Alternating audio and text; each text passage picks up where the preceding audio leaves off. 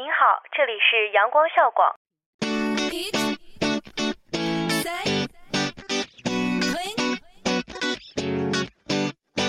不一样的旋律，不一样的心情，尽在阳光校广。跨境时尚的殿堂，沉浸音乐的海洋，倾听阳光校广。汇聚校园焦点，领略社会百态，感受阳光校广。娱乐无极限，吐槽无节操，玩转阳光校广。这里是重庆邮电大学阳光校园广播台，我在这里，你在哪里？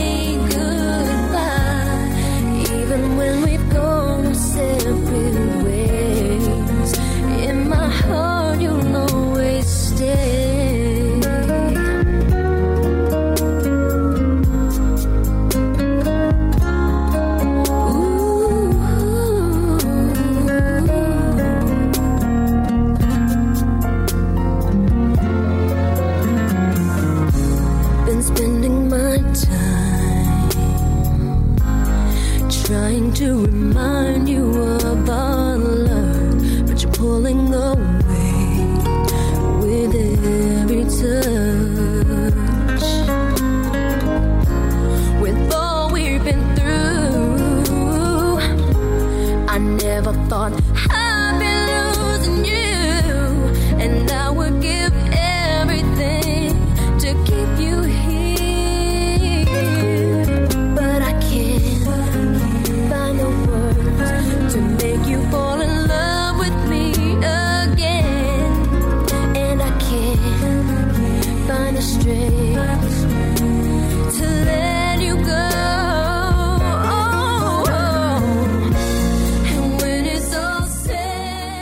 下面为大家播报一则紧急新闻：主播高宇在广播站间频频看向手机，手机里面到底有什么，引得少女频频尖叫？这到底是人性的泯灭，还是道德的沦丧？请让我们走进今天的节目。小九九，你现在的行为完全就是一个标题党的行为。这期节目我们要聊一聊让人又爱又恨的标题党。哎，你不要跟我岔开话题啊！所以你刚刚是在看什么？有男朋友给你发信息吗？我就只是看几眼稿子而已。哦，是这个样子啊。那我其实说那番话的目的呢，就也是为了出于无聊啊，或者好玩，就像现在一些标题党啊，或者追求精神刺激的目的，精神刺激是重点。对，精神刺激你，意图捉弄其他网友，也就是捉弄你。然后，好的，好的，好的。但是有更多的标题党成员呢，就出于招揽网友、增加本网站、论坛、博客或者个人帖子的访问量，然后呢。呃，就是吸引眼球啊，提高一下点击率的。不过就是我觉得。就是一期的标题党还是挺好的，你就像我刚刚这种话吧，就是还是有一定的幽默性的，然后是出于找乐子为目的，然后点击标题党的网友，他们往往乐于上当，希望点进去之后开怀一笑。呃，就像那个百度标题党吧，就是有一个良性标题党的交流平台嘛，然后既可以娱乐自己，又可以娱乐大众，也就既可以啊让我们的高宇，然后让大家走在路上的时候听到他。美妙的声音，还可以让他想，大家想一想，他现在到底在干什么？就是，总而言之嘛，小舅舅，你这些行为还是很大的危害性的。那么多的听众，就听到这些之后，就会觉得哇，有什么刺激的猛料爆出来，结果就只是在看稿子。这样的行为就是浪费听众的时间，欺骗听众的感情。你这样会使听众因为受过欺骗，然后错过真正有价值的信息，造成那种“狼来了”之类的悲剧。这就让我们想到平时我们在生活中看到的，比如说微信朋友圈里发的呀，或者是微博里面点进去，它会充斥着性爱、暴力、罪恶这些字眼，严重污染着版面，令看到的这些人觉得触目惊心。但是呢，我们就是如果平常经常上网啊，经常刷刷朋友圈，还是不免能遇到很多的标题党的。呃，标题党这个词儿呢，在众人眼里呢，多半都是贬义的。因为它特指了那些在转载、转发别人文章时篡改标题以吸引眼球的网站编辑、微博博主等。本来媒体在转载文章时呢，或许按照自己对文章内容的理解，或为体现自己关注的侧重点，或为了使文章标题更加准确或者生动、更富表现力而重拟标题，也算正常之事。你的好的称得上是二度创作，但标题党的所作所为很难说属于正常之举。他们往往偏离了文章的内容，剑走了偏。风，或者呢断章取义，或故弄玄虚，竭力迎合猎奇心理，或低俗煽情，用隐晦暗示吸引眼球，或戏谑恶搞，不惜完全歪曲文艺本意。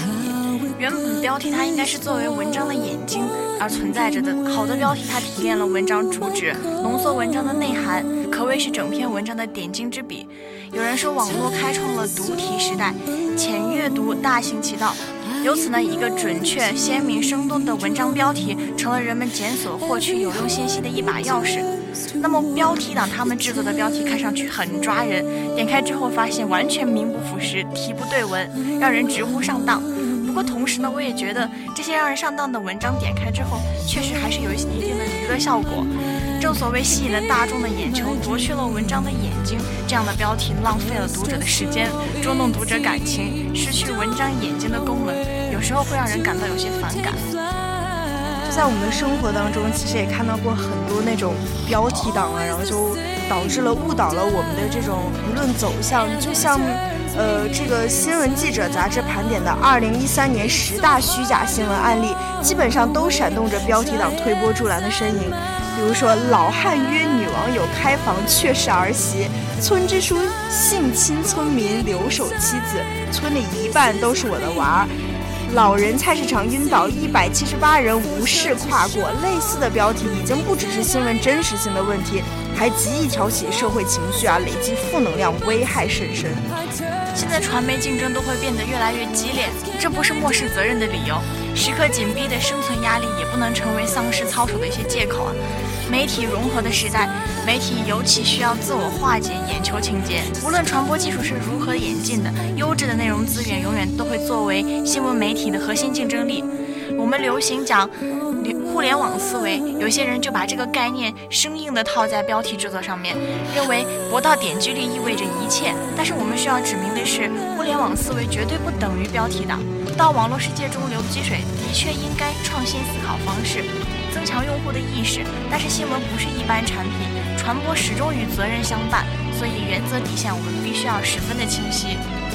而且呢，来传播这些的媒体呢，更是社会的良心。新闻的价值和意义不仅仅在于报道事实，还构成了流动的社会文化谱系。从这个角度来看，不管是悬疑新闻，还是藏身于悬疑新闻中的标题党，都妨碍了传播公正，误导了公众的价值判断，强化了神丑化、恶俗化的心态，更说是对公共生活的精神污染，堪称全民公敌。拒绝成为标题党，警惕良心陨落，避免社会混乱与人心颠覆，新闻工作者则责无旁贷了。从单向传输的冷媒介时代到互联融通的热媒介时代，互联网深刻地改变了生活。然而，网络世界不应该成为文明的荒地。对于受众而言，海量信息与有限选择的矛盾固然让人感到焦虑，新闻失实与注意力浪费的冲撞总令人感到无奈。只要我们保持冷静，专注学习，保留怀疑，拒绝盲从，这样就能把握网络时代的生存秘籍。同时呢，我们每个人要从自我做起，自觉推进网络文明，净化娱乐生态，出一份力量。报道过广岛原子弹爆炸后情况的约翰·赫西曾说：“新闻执照的铭文应该是‘这里没有一点编造’。”在人人都有麦克风的时代，重温这句话很有必要。以事实为准绳，真实为法则，拒绝悬疑新闻、抵制标题党。我们摆脱的是低俗和功利，收获的将是信任与尊重。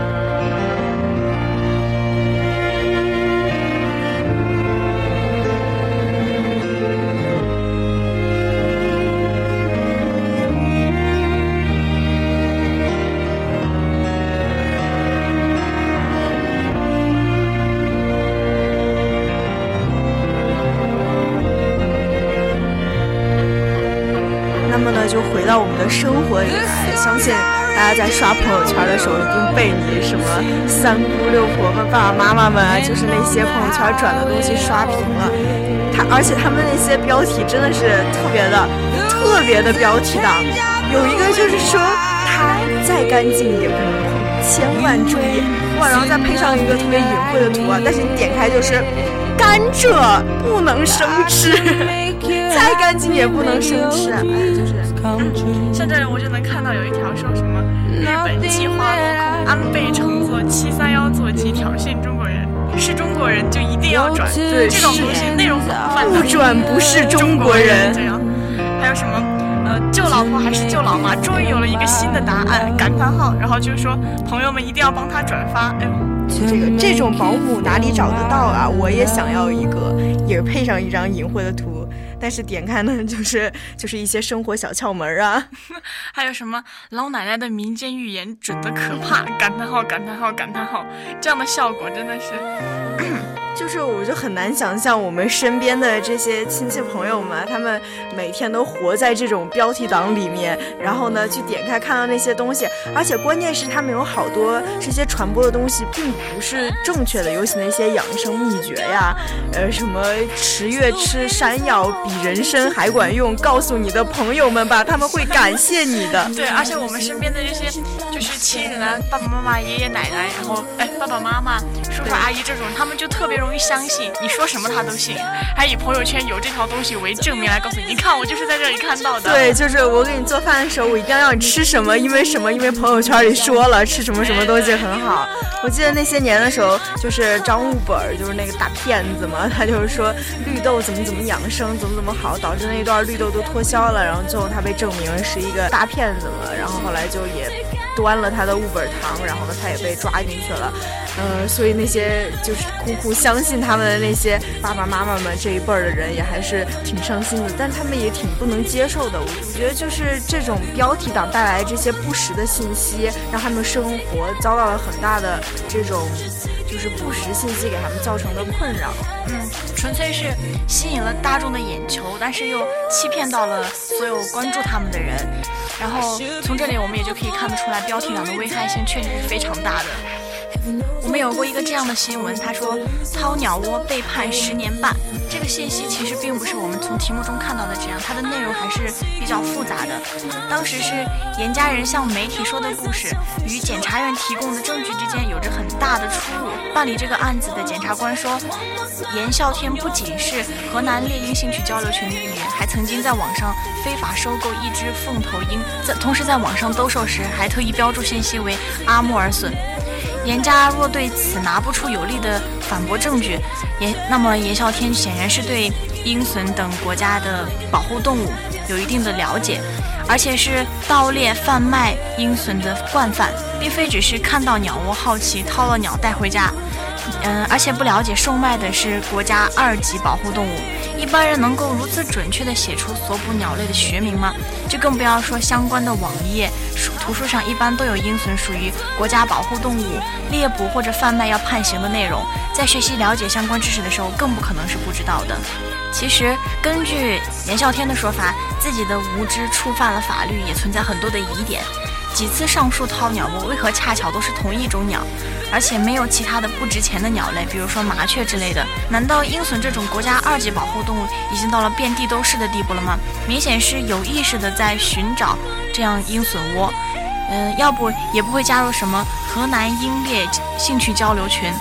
是无知还是明知故犯？我们还需要浪费时间来讨论这些吗？而且本来鹰隼这种濒危的野生动物的繁衍就相当的不容易，还遭遇如此灭门式的掏鸟窝，导致原本可以繁衍出更多种群的幼鸟遇害或早早被迫离开鸟窝，以致失去了重返野外的机会。光是警方认定的就十六只隼，而这种猛禽一窝就没多少幼鸟，得掏多少鸟窝才能凑齐这么多幼鸟？如果把大学生掏鸟窝被判十年半的新闻标题换成？盗猎、贩卖国家保护动物惯犯被判十年半，还会有那么多人觉得冤枉和判得太重吗？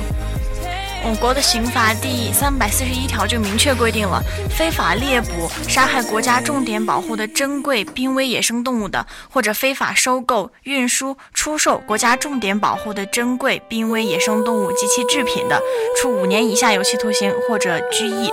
并且要处罚金，情节严重的处五年以上十年以下有期徒刑，并处罚金；情节特别严重的，处十年以上有期徒刑，并处罚金或没收其财产。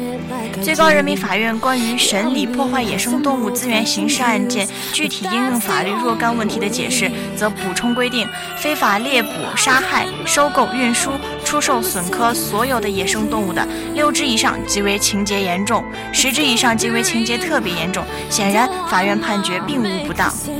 在严啸天老家土楼村的全体村民签署了一份联名信，向政府求情，希望减轻对严啸天的处罚，给他一个悔过自新、重返校园的机会，并建议政府有关部门加大普法力度，让广大群众都学法、知法、懂法、不犯法。应该承认，政府的普法工作是存在很多的不足，但与其说此案是因严啸天不懂法而起，不如说相关争议暴露了很多质疑“人不如鸟”的网友法律意识、动物保护意识淡薄的短处。有些媒体的评论更是非常的离谱，明明新闻里有公检法出示的一些相关证据，偏偏只听信犯罪嫌疑人以及家属的一面之词，并且根据这些不靠谱的说法抨击量刑太重。